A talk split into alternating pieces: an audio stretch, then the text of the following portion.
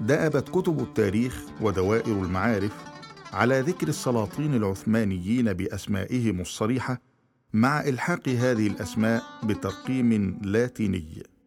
وعند مطالعة اسم السلطان محمد الثاني قد لا يتذكر القارئ لأول وهلة أي سلطان مقصود هنا وربما يخمنه مع بعض التردد.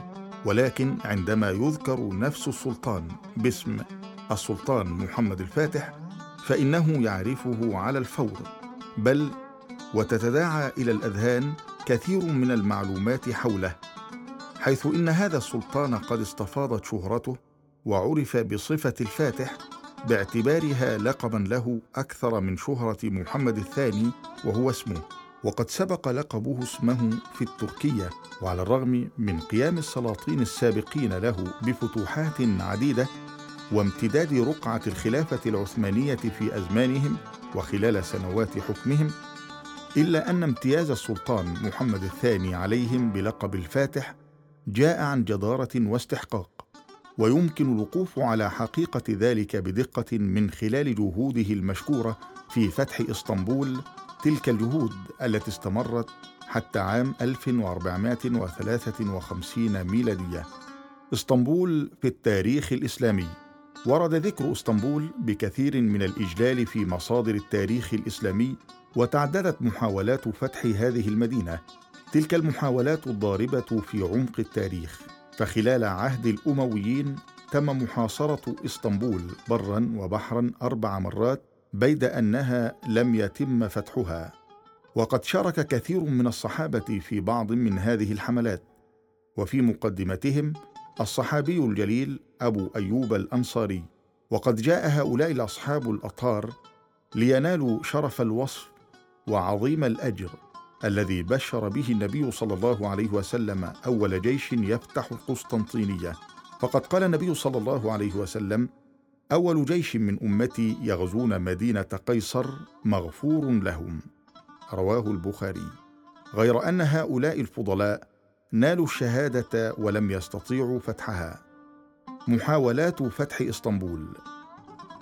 في عهد الخلافة العباسية انتهت الحملة الوحيدة التي خرجت لفتح إسطنبول أمام السواحل.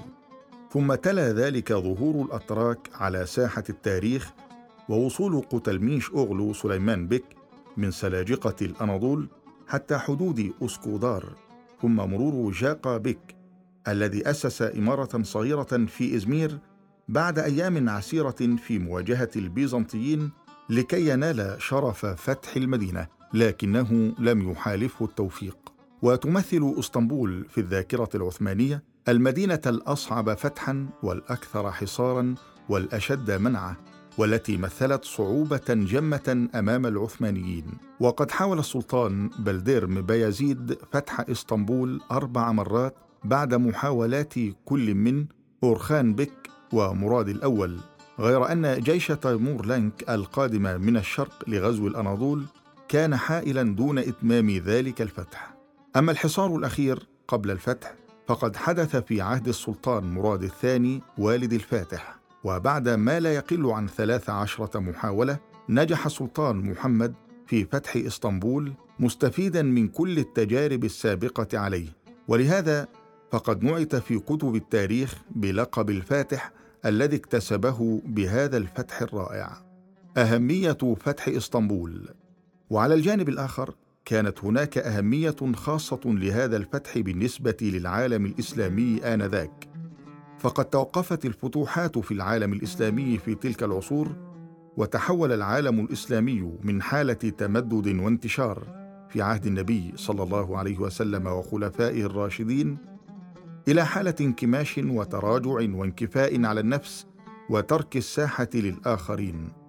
وظهر الضعف في حركة الفتوحات لفترة طويلة كما أنه لم يتبق من هيبة الدولة العباسية شيء ولم تكن آثار غارات المغول التي أضعفت كثيرا من قوى المسلمين قد محيت بعد من الأذهان. بالإضافة إلى انشغال المسلمين لفترات طويلة بالتصدي للحملات الصليبية القادمة من الغرب. إن إحياء السلطان محمد الفاتح لحركة الفتوحات التي توقفت لسنوات عديدة وفتحه لأبواب العالم الغربي أمام المسلمين قد أحدث سعادة وفرحة عارمة على امتداد العالم الإسلامي لم تحدث منذ موقعة ملاذ كرد. ولذا لم يكن للسلطان محمد مكانة مرموقة في التاريخ التركي فحسب بل تميز واشتهر بين القادة العظام الفاتحين في تاريخ الإسلام أيضا. بالتالي نال مدح الرسول صلى الله عليه وسلم بأنه من خيار الأمراء حيث قال صلى الله عليه وسلم لتفتحن القسطنطينية فلنعم الأمير أميرها ولنعم الجيش ذلك الجيش. رواه أحمد. غير أن الأمر لم ينتهي بالسلطان محمد الفاتح بفتح إسطنبول فقط. بل إنه على وشك التحرك من جديد صوب أوروبا استكمالا لمسيرة الفتوحات. فكان يحب أن تستمر الفتوحات والتوسعات التي تعبر عنها كلمة الفتح بصدق ووضوح بهدف نشر قيم الإسلام ومبادئه الإنسانية الراقية أخلاق الفاتحين المسلمين. ووفقا لما يأمر به الدين الحنيف فقد تصرف السلطان محمد الفاتح بعد دخول المدينة يوم التاسع والعشرين من مايو تصرف النبلاء. فقد أوضح لأهالي إسطنبول وللعالم أجمع أنه لم يأتي إلى هنا لأسباب عسكرية فقط بل إنه جاء لغاية أعظم وأخذ يهدئ من روع أهل المدينة الذين كانوا في حالة اضطراب وخوف بسبب سير الفاتحين في ذلك الزمان إلا أنه خاطبهم قائلا أقول للجميع إنه ومن اليوم لم يعد هناك خوف على حياتكم وحريتكم. وأعلن أن الشعب بكل أطيافه والكهنة القساوسة يمكنهم العيش وفقا لأديانهم ومعتقداتهم ولم يكتفي بالسماح لبطريركية الروم بممارسة أنشطتها فحسب بل سمح للطائفة اليهودية بامتلاك المعابد وترك للارمن حرية اختيار بطريرك على رأس الطائفة الأرمينية وظهر بوضوح كالشمس المشرقة صدق ما قاله الأهالي والقساوسة من أهل المدينة قبل الفتح وأنهم كانوا محقين في رؤيتهم عندما قالوا نفضل أن نرى العمامة العثمانية في إسطنبول على أن نرى قبعة الكاردينال. لم ينجح السلطان محمد الفاتح في فتح إسطنبول فحسب بل قد نجح في فتح قلوب أهالي هذه المدينة أيضا دون أن تكون هناك أي قوة تجبره أو تضغط عليه لفعل هذا وإنما لامتثاله أخلاق الإسلام وقيمه ومبادئه السامية. إعمار مدينة إسطنبول وتنميتها. ثم جاءت مرحلة تنمية المدينة وإعمارها. فأعاد السلطان محمد الفاتح إعمار المدينة عبر البدء بإصلاح الأماكن التي دمرت إبان الحصار. وبدأ في دعوة السكان الروم المقيمين في إسطنبول إلى الإسلام عبر تعريفهم به. كما بدأت فعاليات الإسكان بهدف تحويل المدينة ديموغرافيا إلى مدينة عثمانية فأحضر ما يقرب من خمسة آلاف شخص أغلبهم من أماكن متعددة بالأناضول. وجزء منهم من منطقة الروم إيلي حتى سبتمبر من عام 1453 ميلادية وتم تسكينهم في إسطنبول إذ آمن السلطان محمد الفاتح كأجداده الأجلاء أن القيم السامية والمبادئ النبيلة التي تحلى بها دينه الحنيف لا بد أن تغرس بذورها في تربة هذه المدينة وتصبغ صبغتها على كل جنبات إسطنبول حتى يكون الفتح قد اكتمل وبلغ الغاية والمبتغى.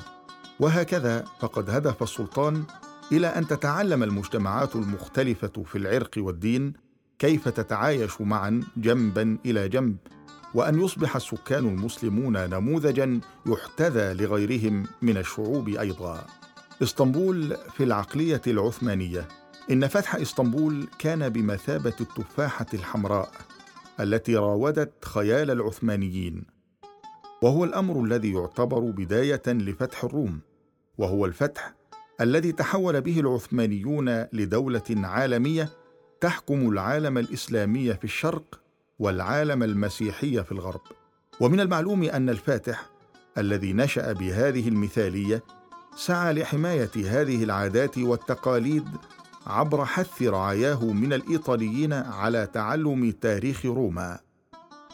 ولعل رأي جاكوب الذي عاش بإسطنبول بعد فترة وجيزة من فتحها يطابق رأي السلطان محمد الفاتح حيث يقول يجب أن تكون هناك إمبراطورية واحدة وعقيدة واحدة وحكم واحد على مستوى العالم.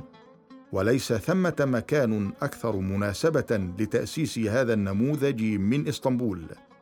فهذا بلا شك يجب أن يكون واحدا من دواعي اتخاذ مدينة إسطنبول عاصمة للدولة العثمانية. وفي صيف عام 1456 ميلادية أوكل السلطان محمد الفاتح إلى أحد الجغرافيين مهمة إعداد خريطة العالم ليتعرف على العالم الذي استعد لغزوه. ومن أجل فتح الغرب فقد استمرت حملات الفاتح بالقارة الأوروبية فأرسل في البداية حملة إلى بلاد الصرب تلاها فتح بلاد المورة والأفلاق والبغدان وسمندر وميدلي ورودس وآثينا والبوسنة. محمد الفاتح إمبراطور الروم.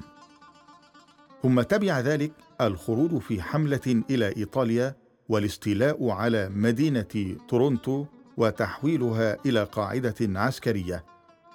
وقد شكلت الهجمات الصادرة من هذه القاعدة بداية تهدف لفتح روما ثم ما لبث أن تحول العثمانيون بامتداد حدودهم داخل أوروبا إلى دولة عالمية.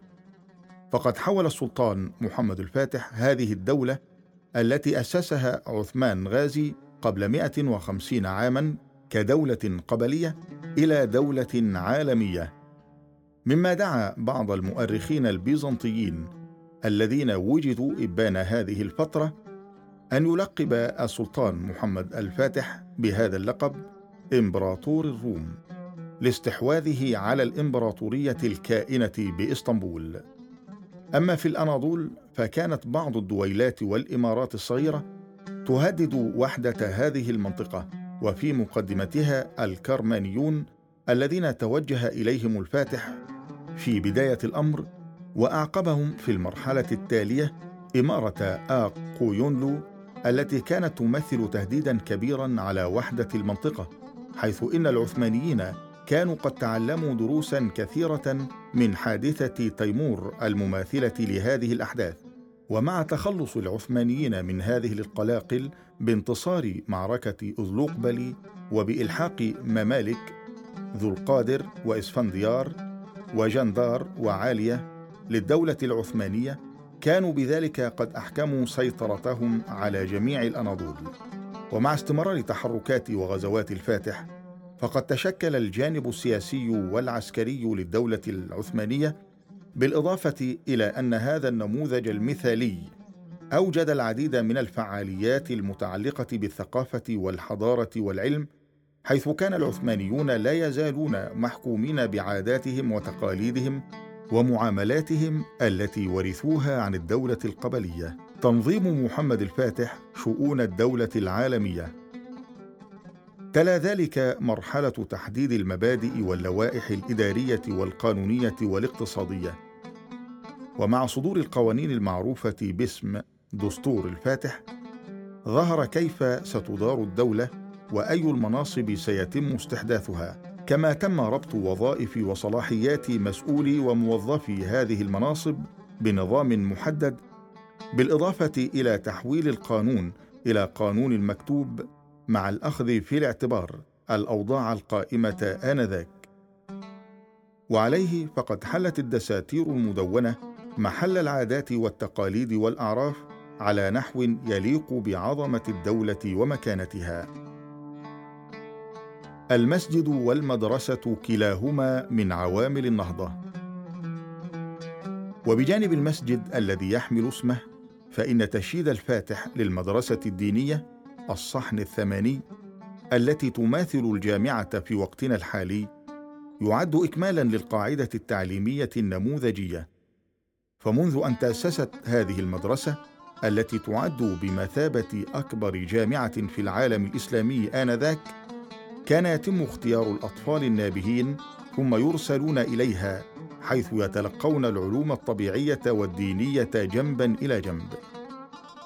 ومن ثم فقد تحولت أيضا مدرسة الأندرون التي شيدت بهدف إعداد رجال الدولة إلى مدرسة تستطيع أن تلبي الاحتياجات من الموظفين المؤهلين لإدارة الدولة المترامية الأطراف وذلك بعد أن تم إجراء بعض الإصلاحات عليها. وقد توفي السلطان محمد الفاتح في سن مبكرة عن عمر يناهز تسعة وأربعين عاما بعد أن حقق حلم التفاحة الحمراء تاركا إياها لمن خلفه من الأجيال القادمة. فقد فتح وضم على امتداد عهد سلطنته سبع عشرة دولة ومائتي مدينة. غير أن كل هذه الانتصارات والفتوحات والعروش لم تلهه عن أن يكون سلطانا حقيقيا يدرك مسؤوليته التي حملها على عاتقه أمام ربه وأمام الإنسانية جمعاء ويعي مكانته كخادم وحارس للقيم الإنسانية والإسلامية الراقية.